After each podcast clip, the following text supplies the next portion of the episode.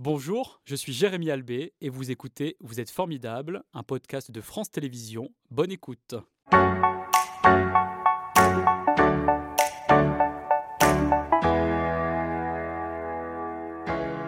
Bonjour Laurent, merci d'être euh, avec nous, d'avoir fait le chemin euh, entre Moulins et Lyon dans lequel euh, nous sommes évidemment ce matin. Vous êtes issu d'une famille d'artisans et d'artisans d'art. Vous faites ce métier, comme je le disais, depuis maintenant une vingtaine d'années, vitrailliste, pardon, maître verrier. Que faisaient vos parents et est-ce que ce sont eux qui vous ont donné envie de vous lancer dans cette aventure?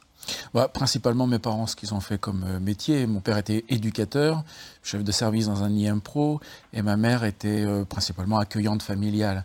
Mais euh, issue de monde ouvrier mhm. et d'artisans et d'artisans d'art, plus ou moins importants. Voilà. C'est-à-dire artisan artisan d'art, quel métier vous aviez autour de vous? Alors, bon, le, le, plus important, c'était une galerie d'encadrement rue Bonaparte à Paris, dans le 6e où euh, petit, j'allais régulièrement, j'avais la chance de pouvoir y aller.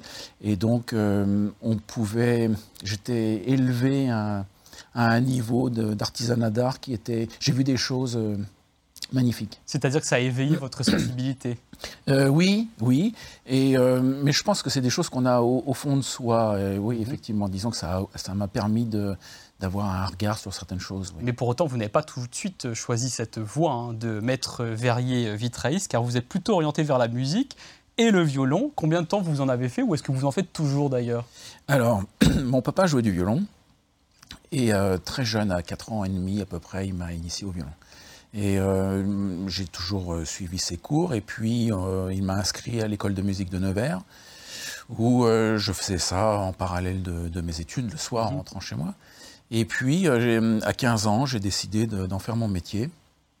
Et donc, j'ai pu euh, intégrer euh, ce qu'on appelle les musiques-études. Voilà. Donc, les horaires aménagés, j'étais à ce moment-là dans la ville de Tours. Et puis, j'ai commencé à obtenir mes prix et commencé à travailler très jeune. Et donc, j'avais une carrière semi-professionnelle en même temps que mes études. Euh, jusqu'à euh, la fin de mes études euh, à 26 ans à Lyon, mhm. le Conservatoire supérieur de Lyon. Et à quel moment vous avez décidé d'arrêter en quelque sorte cette carrière semi-professionnelle pour vous consacrer donc à ce métier de maître verrier? Alors justement, ça correspond avec la fin des études où il y a eu à la fois un ras-le-bol du, du, travail quotidien, mhm. mais c'est surtout un appel profond et une envie de renouer avec euh, des racines en fait. Mhm. Et pourquoi vous avez choisi euh, spécialement ce, euh, le verre et le, vitrail surtout?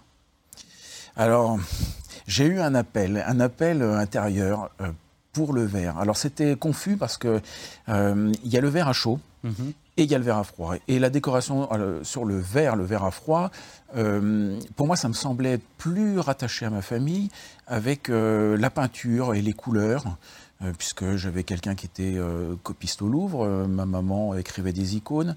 Bon, pour moi, c'était la représentation de l'image, le décor, voilà. Mhm. Et j'ai abordé le verre sur ce plan-là. Mais quand vous parlez de verre à chaud, verre à froid, comment on distingue les deux? Eh bien justement, il a fallu faire un choix.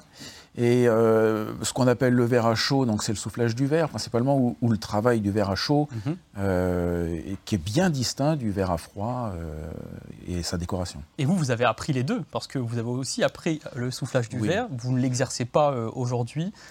pourquoi vous êtes uniquement tourné vers le vitrail? Alors, donc je me suis orienté sur le vitrail, qui est un, métier très traditionnel. Mhm. Et euh, si vous voulez, j'ai quand même eu cette, euh, ce manque de, du, verre à chaud. Et j'ai pu m'offrir une formation euh, de souffleur de verre. C'était au lycée Jean Monnet à, à Isère, 2007. Mhm. Et depuis, j'ai pas pu avoir la chance de m'offrir un atelier, de me payer un atelier de soufflage. Et c'est mon rêve depuis ce moment-là. Euh, j'ai maintenu mon activité de vitrailliste, je la maintiendrai. Euh, euh, bon, voilà, j'espère pouvoir un jour avoir le plaisir de, de ressouffler. Mhm. Qu'est-ce que vous aimez dans cette matière, le verre? Ah, alors, alors, le verre à chaud, c'est la chaleur. c'est cette pâte orange qui ressemble à de la lave qu'il faut travailler et s'approprier. Mhm. Et le verre à froid pour le vitrail, c'est l'assemblage des couleurs. C'est aussi tout un monde, euh, euh, le chromatisme des couleurs, euh, la lumière, le travail de la lumière, la mise en lumière. Le, vitrail a, cette particularité qu'il faut, contrairement à beaucoup d'autres métiers du, du bâtiment, je dirais, de la mhm. construction, qu'il faut travailler en négatif. C'est-à-dire que la lumière passe au travers, elle ne doit pas venir en positif. c'est-à-dire là, on voit euh, l'une de, vos réalisations. Euh, lorsque vous associez les couleurs, en fait, comment euh, vous faites en sorte que ce soit harmonieux? Alors justement, là, il y a très peu de couleurs. La base, ce sont ces trois pièces pardon, centrales qu'on appelle des cives. que j'ai pu souffler avec mon professeur de l'époque au lycée Jean Monnet, euh, François Capet. C'est-à-dire que là, il y a du verre soufflé sur Alors, ce il y a les, spécifiquement. Ah oui, oui, oui. Alors, mhm. les trois pièces centrales lessives sont soufflées à la bouche. Et le verre du vitrail qui est autour est soit un verre mécanique, soit un verre soufflé aussi à la bouche dans cette usine de Saint-Just euh, en France à côté de Saint-Étienne. Donc ça c'est la matière première et ensuite il y a aussi du plomb pour assembler l'ensemble. Oui. Quelles sont les étapes de réalisation d'un vitrail? Euh, alors, euh, bon, là, en l'occurrence, il a fallu mettre en valeur les, pièces. Donc, le vitrail a découlé des pièces centrales. Par contre, euh, quand vous voulez réaliser, un vitrail pour le réaliser, on part d'un projet, on imagine un projet, mhm. on en fait un croquis, on en fait un, dessin à l'échelle 1, et puis on va s'amuser à déterminer un, un réseau de plomb qu'on va calquer euh, sur un papier euh, particulier, qu'on va découper, qui va nous donner des gabarits, un peu comme on ferait, euh, comme une couturière ou mhm. quelqu'un qui travaille le textile pourrait faire pour découper son, son, matériau. Et donc, on va découper des, choisir des verres, bien sûr, et découper des morceaux de verre suivant les patrons. Et donc, il y aura soit une décoration sur le verre, soit utiliser le verre naturellement, et puis une mise en, sertissage euh, au plomb, euh, un alliage de plomb et d'étain. Qu'est-ce que vous aimez le plus dans votre métier au quotidien? Euh, Je crois que c'est la mise en lumière des couleurs. C'est-à-dire le résultat à la fin qui vous émeut? Oui, mhm. oui, oui. Et qui émeut les autres aussi. Quand la personne est émue, c'est très touchant.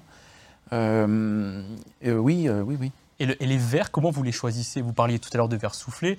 Ensuite, après, il y a différents verres avec des textures parfois qui existent euh, encore. Bien sûr. Euh, comment vous faites ces choix? Alors, euh, le choix au départ, quand j'ai commencé mon entreprise, il était de budget. Mhm. Alors, on, choisit des verres de, de piètre qualité. Et puis, au fur et à mesure, on peut investir dans des verres et avoir une espèce de réserve de verres. effectivement, les verres je dirais, difformes, sont très intéressants, surtout pour l'époque euh, euh, qui correspond au Moyen Âge. Mhm. Euh, tout ce qui est vitrail de 19e est beaucoup plus linéaire et uniforme. Et on aurait tendance à choisir des verres plus, plus commun. Enfin, je veux dire. Euh, Mais c'est vrai que grâce aux verres, on, traverse le temps, les, décennies, les siècles, parce qu'il y a certains verres qui étaient fabriqués à une époque qui ne le sont plus aujourd'hui. Euh, parmi les premiers travaux que vous avez euh, réalisés au début de votre activité, il y a la restauration de vitraux de la chapelle donc de l'hôtel de Paris. Ça n'est pas à Paris, mais à Moulins, on l'appelle comme cela. ça a été fait entre 2009 et 2010. Qu'est-ce que vous avez réalisé précisément? Là, on voit un médaillon, mais le travail était beaucoup plus important. Oui, le travail s'est étalé sur un peu plus d'une année, 2009-2010. Mhm. Et euh, donc, euh, j'avais été euh, choisi pour restaurer l'intégralité des vitraux de la chapelle. Oui, oui. allez-y, je vous écoute. et donc, dans, la chapelle est assez conséquente. Et il y avait, bon, outre le nettoyage de chaque baie, une restauration relativement importante. Et souvent, aux mêmes endroits stratégiques. Hein, Quels sont ces endroits stratégiques le, alors Le nord, l'ouest, euh, mhm. les, les, parties qui sont le plus euh, exposées aux intempéries. Notamment. Mm. Quel est le travail, par exemple, que vous avez pu faire euh, sur cette partie qui est finalement toute petite, hein, quand on voit l'importance du, vitrail de, de, cette chapelle? Alors, ça, c'est un des, douze hanches qui, qui sont placées dans la nef. Alors, ce vitrail a une anecdote très particulière, c'est-à-dire que euh, donc, je vais sur chantier pour restaurer mes vitraux avec mon papier calque et les, anges se font vis-à-vis dans la nef. Mhm. Donc l'ange qui est en face de celui-ci qui est en miettes et, a exactement la même posture. Donc je le calque et il n'a pas les mêmes couleurs. Donc je mhm. récupère les verres cassés et je vais dans mon atelier et je fabrique le vitrail. Et quand je vais sur chantier pour le repositionner, celui-ci, donc je m'aperçois qu'il est tourné vers la droite et il fallait le tourner vers la gauche. C'est-à-dire que mon papier calque, je ne l'ai tourné qu'une fois. Et donc j'ai remporté mon pauvre vitrail et je suis allé refaire le même à l'identique en miroir. Mhm, mhm. Et euh, ça vous a servi de leçon, maintenant vous ne faites plus cette erreur. Voilà, donc il y, a bien 13 anges et pas 12 mhm. anges. Alors vous continuez maintenant euh, la restauration de vitraux euh, encore aujourd'hui? Oui, j'aime bien ça. Dernièrement, encore euh, l'église de Châtelois à Hérisson, dans l'Allier. Euh, oui, euh, oui, j'aime bien ça. Je le fais. bon, j'aime bien faire de la création. Ça, c'est ça, c'est un vitrail qu'on voit posé chez, dans une très très belle maison du Moyen Âge à Saint-Pierre-le-Moutier, mhm. dans la Nièvre, où les, les, clients ont apporté une série de vitraux et euh, donc il a fallu euh, tout euh, réadapter pour une seule grande baie, enfin une, une grande baie en l'occurrence pour celle-ci, il y mhm. avait trois baies à faire.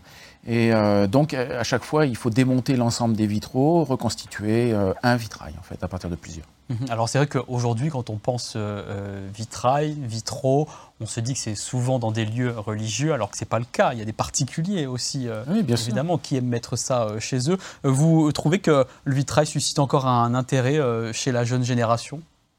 Oui, alors juste pour revenir sur le vitrail religieux, en ce qui me concerne, mhm. si je fais le compte, ça représente à peu près 20 à 30 de mon chiffre d'affaires. Oui, donc euh, au-delà de ça, vous ne faites pas que du religieux. C'est ça. Et alors, en ce qui concerne les jeunes, euh, je vais prendre l'exemple, euh, parce qu'il y, a très peu d'enseignement du vitrail en France.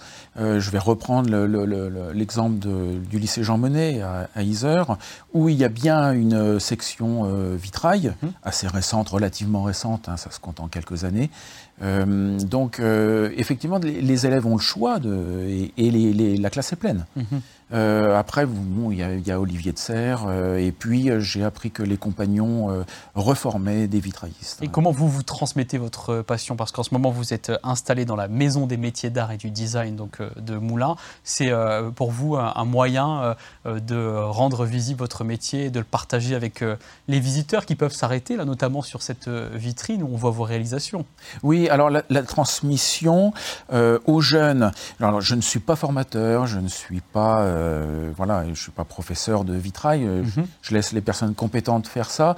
Par contre, c'est vrai que je donne quelques cours euh, à des amateurs, mais je reçois, je vais recevoir très prochainement une, étudiante lyonnaise d'études supérieures mhm. en, stage.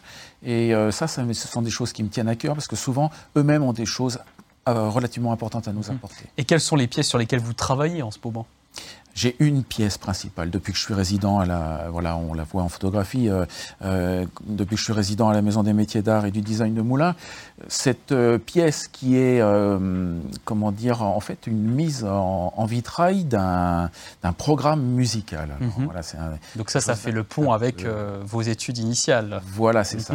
Mhm. J'ai, bon, après avoir établi ce, ce, travail, je me suis remis au violon il y a eu des arrêts. Et puis, euh, donc, euh, depuis 2018, je maintiens une activité régulière de concert. Mhm.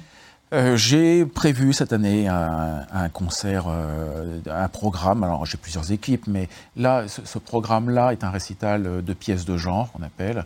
Et le premier, la première représentation va avoir lieu ben, dimanche prochain. Mhm. Euh, donc, euh, vous voyez, c'est une rosace. C'était le mieux pour, euh, pour mettre en, en vitrail ce propos-là. Mais elle n'est pas encore sertie dans le. Voilà, c'est ça. Alors là, pour le moment, il y a juste la découpe de verre. Tous les verres sont découpés, mhm. décorés pour certains. On a une frise. Donc, c'est une rosace. Vous pourrez remarquer, il y a 18 pétales qui correspondent aux 18 titres de, du récital. D'accord. Donc c'est vrai que c'est une œuvre exceptionnelle pour vous parce que vous arrivez à allier les, deux domaines qui vous tiennent euh, à cœur. Vous allez réaliser euh, euh, cette œuvre tout seul ou en fait on vous a aidé aussi? Non, c'est un travail seul, solitaire, mhm, mhm. depuis novembre dernier. Voilà. là, je vais attaquer à partir de, demain le certissage qui va m'occuper à peu près tout le mois de juin. J'avais rendu public le fait qu'elle serait exposée début juillet à la mhm. galerie. Super, et eh bien on viendra voir tout cela. Voilà, la Maison des métiers d'art et du design, c'est euh, à Moulins. Merci. C'était Vous êtes formidable, un podcast de France Télévisions. S'il vous a plu, n'hésitez pas à vous abonner. Vous pouvez également retrouver les replays de l'émission en vidéo sur France.tv.